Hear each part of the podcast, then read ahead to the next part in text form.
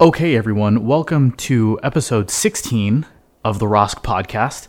In this week's episode, we're going to be talking about one very important question that applies to you in your workplace and in your personal life, and that is who's it for? Now, before we get into that, the usual sort of housekeeping. If you haven't already, do check out the website, which has all the blog posts and the newsletter www.rosc.life, www.rosc.life. We just recently updated and overhauled the site. I think it looks so much better. There are a few tweaks we need to fix here and there, but otherwise, we got a brand new site. I think we're going to officially announce it to the members in the next newsletter, uh, just so we can fix the tweaks until then. But check out the website. Sign up for the newsletter if you haven't already. And what you get with the weekly newsletter is a spam free concise newsletter that consists of three main things. One, a link to this podcast that you can share with others and have convenient access to yourself.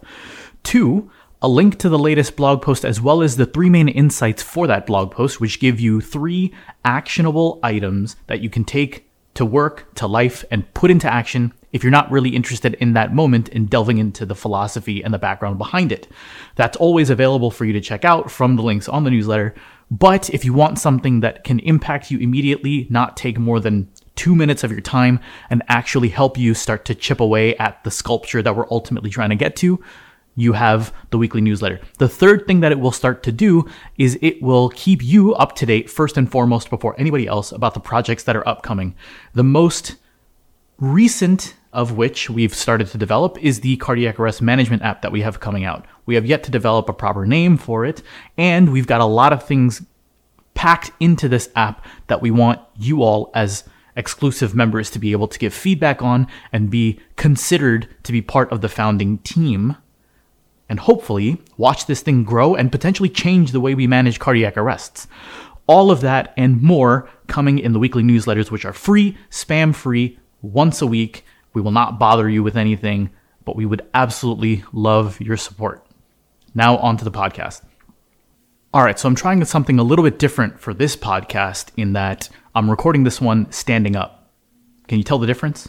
Let me know. You know what? Actually, let's do this. If you can tell the difference, leave a five star review for the podcast. If you cannot tell the difference, leave a four star review, just so I know how many people can tell and can't tell. That's all. No other reason. Anyway, today we're going to talk about three questions that you should always ask yourself, and these are the three main insights for this specific blog post slash podcast episode. The three main questions are one, who is it for? Two, what am I trying to achieve? And three, how will my success be measured? So these three questions are something that's benefited me significantly in my life outside of healthcare in terms of any projects, creative projects, entrepreneurial projects, whatever it might be has helped me a lot to refocus myself, to get myself to understand what the mission is, but also it helps me to reorient myself when I get a little bit lost in the weeds or when I lose some drive or when I lose momentum in going in the direction I want to go. How does this help in the healthcare setting, both for the clinical and the interpersonal situations that we talk about? Well, thinking about resuscitation or cardiac arrest, the questions might actually always be answered the same way. Who is it for? What am I trying to achieve? And how will my success be measured? It's always the same thing. But these questions fall into the category of debriefing. Now, if you debrief regularly, you might actually already be answering these questions. In fact, sometimes our debriefing, our role assignment, all these different things sometimes fall apart simply because of the fact that we get into the habit of, well, we already know what the roles are going to be. We already know what questions we're trying to answer when we debrief, so it becomes conversational. The problem with this, it's a small problem, but it can be a pervasive problem, is that when you don't deliberately ask the questions, you end up sometimes losing track, just like you would in a project like I was mentioning. If you don't ask the questions directly, it sometimes can start to disintegrate and you might forget why you're doing that particular debrief or why you're going down this specific mission. So, without making it like contrived or fake or stale, try to find a way to incorporate these questions each and every time. Maybe make the questions conversational, but making sure you always check off the boxes without trying to make it, again, without trying to make it too like corporate or dry or things like that. So I'm sure you can answer the questions who's it for, what am I trying to achieve, or what are we trying to achieve, and how will our success be measured in a cardiac arrest or resuscitation or any type of critical situation. I'm sure many, if not all of you, can answer those questions for yourself in your mind. So, for example, thinking about these questions in a cardiac arrest, just to run through it. Well, who's it for? Of course, it's for the patient. What are we trying to achieve? We're trying to achieve ROSC, or if you wanted to get a little bit more specific, you might discover certain information about the patient that might have led to a cardiac arrest or might have led to this person being in shock or whatever it is. And that might tweak that answer a little bit more, but the gist is the same. And how will success be measured? Obviously, in the case of cardiac arrest, it's ROSC. In the case of an arrhythmia, it's controlling the rhythm and all these things. Answering these questions might feel redundant, but they lead to further questions that will then allow you to assign roles, make a sort of algorithm of a plan that you want to go down. It might remind you of certain things that you might not have thought of in terms of intervention and treatment and a plan of action. It might remind you of other people that you need to call or other people you need in the room to be part of the team. Asking these questions changes things significantly. I'm gonna I'm gonna give you a really strange example. Uh, I recently employed an idea to save money for myself, and that is to create two separate checking accounts. I know this is a very strange example, but bear with me. For a long time, I never did that because I said to myself, there's no point in creating a separate checking account and putting money into that account when I have access to the account. The bigger issue is the discipline. And if I can develop the discipline to keep that money untouched, then I can just leave it in my primary account. What's the difference? I finally decided to do it because it was effortless to do so. And I can't tell you how much of a difference it makes because I took a deliberate action to separate the money. The second part to that is I also keep that account away from my eyes, so out of sight, out of mind. But the point is, you take a deliberate action, and the action brings about the change. The action brings about the motivation, it brings about the ambition, it brings about more creativity. I know it's a weird example, but Uh, hopefully I gave another aspect to the point I'm trying to make. That when you take the deliberate step to ask these questions, it leads to a different stream of thought, a stream of consciousness. It goes back to something I mentioned in the past about the first step I take when having an unstable patient is I put my hand on their ankle. And that gives me a ton of information, but it also takes all of my wandering thoughts and linearizes them. So, how do you use these questions in other situations? The other way in which these three questions can apply in your interpersonal space, in the clinical, non critical situations, is kind of goes back, it all goes back to empathy. And I know that word pops up again and again, and will probably be the theme of everything we ever do. But that empathy is what leads to the best form of leadership that we can provide for the people around us. So let's get into that a little bit more. The funny thing is, empathy to me resonates the most when I think of it from a customer service perspective. So, for example, let's say you're in customer service, or if you've experienced this from the other direction, you're welcome to think of it that way as well.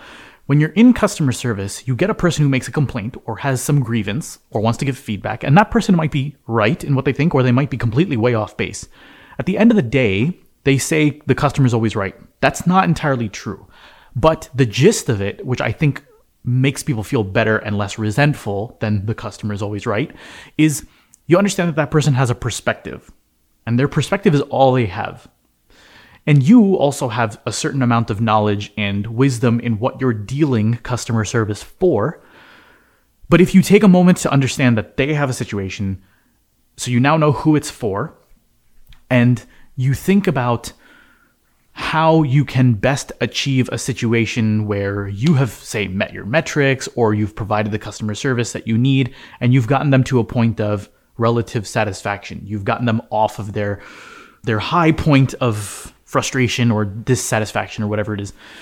And at that point, when you ask the question of how will the success be measured after what am I trying to achieve, that is an interesting question in that situation because it shuts down your ego almost. Because the the way ego tends to take over in, in moments like that is when you're only thinking about here and now, you've got tunnel vision and you're not thinking about the outcome. But if you create an endpoint for yourself, if you create something you're trying to shoot towards, everything starts to align.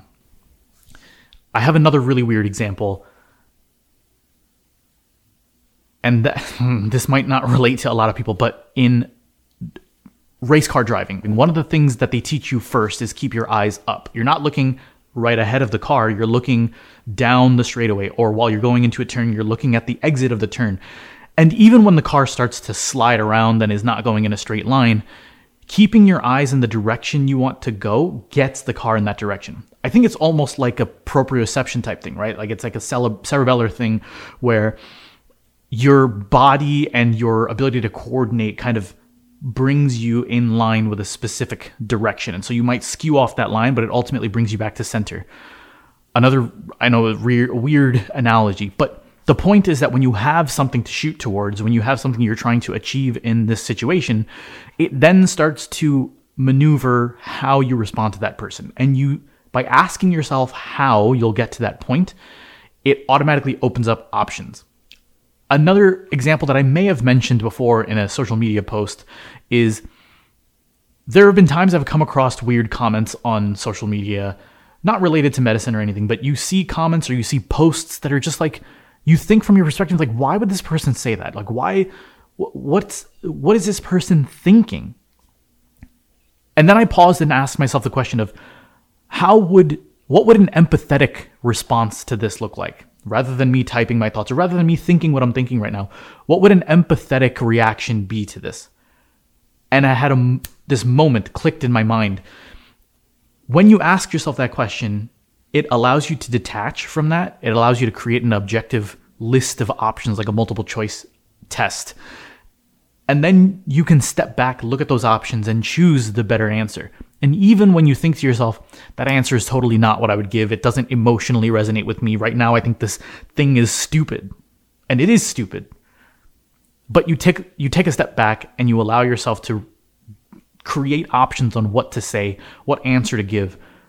And then that gives that pause gives you the ability to say, you know what, I'm going to give the answer that's not emotionally satisfying to me in order to reach that end goal. That's empathy. So, when you're in a situation where maybe you're in a confrontation, maybe you're in a disagreement, maybe you're talking to your boss, or maybe you're talking to your employees, maybe you're talking to your team, maybe you're talking to your team leader. If you keep in mind who and what is this for, what am I trying to achieve, and how will success be measured, you can then allow yourself more quickly than you realize to process that information and come up with a list or an algorithm of options, answers, responses that is more likely to get you to your end goal. And when you actually execute on that, when you deploy those answers, you will feel something in yourself. Well, you'll feel multiple things. Number one, you'll feel proud of the fact that you took your ego and put it aside and you gave a human answer and you gave an objective answer that allowed you to practice being empathetic because if you do something enough times, you become that thing. If you go out running every day, eventually you are a runner. If you employ empathy over and over again, eventually you are empathetic. That's simply how it happens. Action leads to an identity. Way more often than changing your identity will lead to a change in action. So the first thing you'll notice in yourself when you do that is you'll feel good about the fact that you conquered your ego. Once you feel good about something in yourself, it makes it easier for you to feel good about other things. And it makes you not want to, in that moment, think about the negative things. And the second thing you'll feel good about is the fact that you took the action that will make a slight change. Nothing is going to go viral. Nothing's going to be the thing that changes everything overnight. But chipping away, chipping away, chipping away, it allows other people to take notice. It allows you to take notice in yourself and it allows you to feel selfishly how good it is to employ those tactics of empathy and understanding the other person and taking the option to make the situation better, even though that other person has no intention of making things good for you. They are completely self serving. Doesn't make a difference because you're laying down the foundation. And here's the thing also if you understand that and that resonates with you enough, and you go down the path of trying to lay down that foundation, which you'll fail sometimes and you'll succeed t- sometimes, but as you do it more and more, more successes will happen than failures and it'll take form. The person who you have the option to talk back to or flash your ego at them and you choose not to, that person might never, ever, ever change. That person might continue to stay on the old way, on the status quo, but everybody around you might change. And even if they don't change, they will always come to you knowing that they have that reservoir of empathy, that reservoir of optimism, that reservoir of leadership to benefit from. And the beauty of it is, you won't feel like they're taking from you because it's giving you just as much as you're giving to them. The last thing about these questions that I think is monumentally important is what it does to feedback and criticism. When you get feedback and criticism, let's say you have a business, let's say you sell a book on Amazon and you look at the reviews, let's say you Google yourself and look at the reviews on some hospital review website, which we've all done, and we've all seen the stupidest comments. But let's say you're in a situation like that. Ask yourself again when you see that comment, who is this for? What I'm doing, what this review is, what is it trying to achieve, and how can the success of that feedback be measured? What ends up happening more often than not is you'll realize that the comments that you receive, the feedback, the criticism, says more about the person making the comment than it does about you. But what it also does is it allows you to put up a screen and it allows you to take what's being said, evaluate it, filter out the things that clearly aren't relevant, and then it allows you to sort of have a window between you and that thing. And it allows you to turn it around and take a look at it, examine it, and extract the truth from it. That takes a lot of self strength. But again, if you tell yourself, well, who is this for? What am I doing this for? What am I evaluating this piece of information, this feedback for? When you ask that question, you will start to think to yourself, well, I'm looking at this thing and evaluating it to see how I can improve myself. What will come out of me improving myself? How good will I feel about myself for a longer period of time relative to how good will I feel about myself if I shut this thing down and soothe myself and say, no, no, no, that's not true, and the blah, blah, blah. You're just going to stay the way you are. But there's a possibility that there's a nugget of gold in that thing that you've been told, in that piece of feedback, in that piece of criticism. Or you might look at it and be like, this is completely irrelevant. It's completely, it has nothing to do with me. And you can put it to the side and you can focus on the other comments that are coming through. So you see that these questions, these three questions, are the crux of pretty much every aspect of self improvement and every aspect of team improvement and every aspect of leadership. And leaders eat last. So these questions you would think are part of a performance evaluation when you give to someone who's on your team. But whenever you're the leader in anything, the performance evaluation is first towards you because you work for your team just as much, if not more, than your team works for you. And as we leave this podcast episode today, again, just want to remind you if you're getting any value of this, there's two things that would benefit us immensely. One, leaving a review just from the stars, or if you want to leave an actual comment, leave a review. It helps us tremendously and it moves our podcast up the list of recommended podcasts. And the second is sharing this with someone who you think would benefit. Just sending them a link to one of the podcasts is all you have to do. Whatever whatever story of benefit you get from this, this is all for you and by you, right? I can tell you what our mission is, but ultimately the story that you get from this, the feeling you get from this is what matters more to anybody else.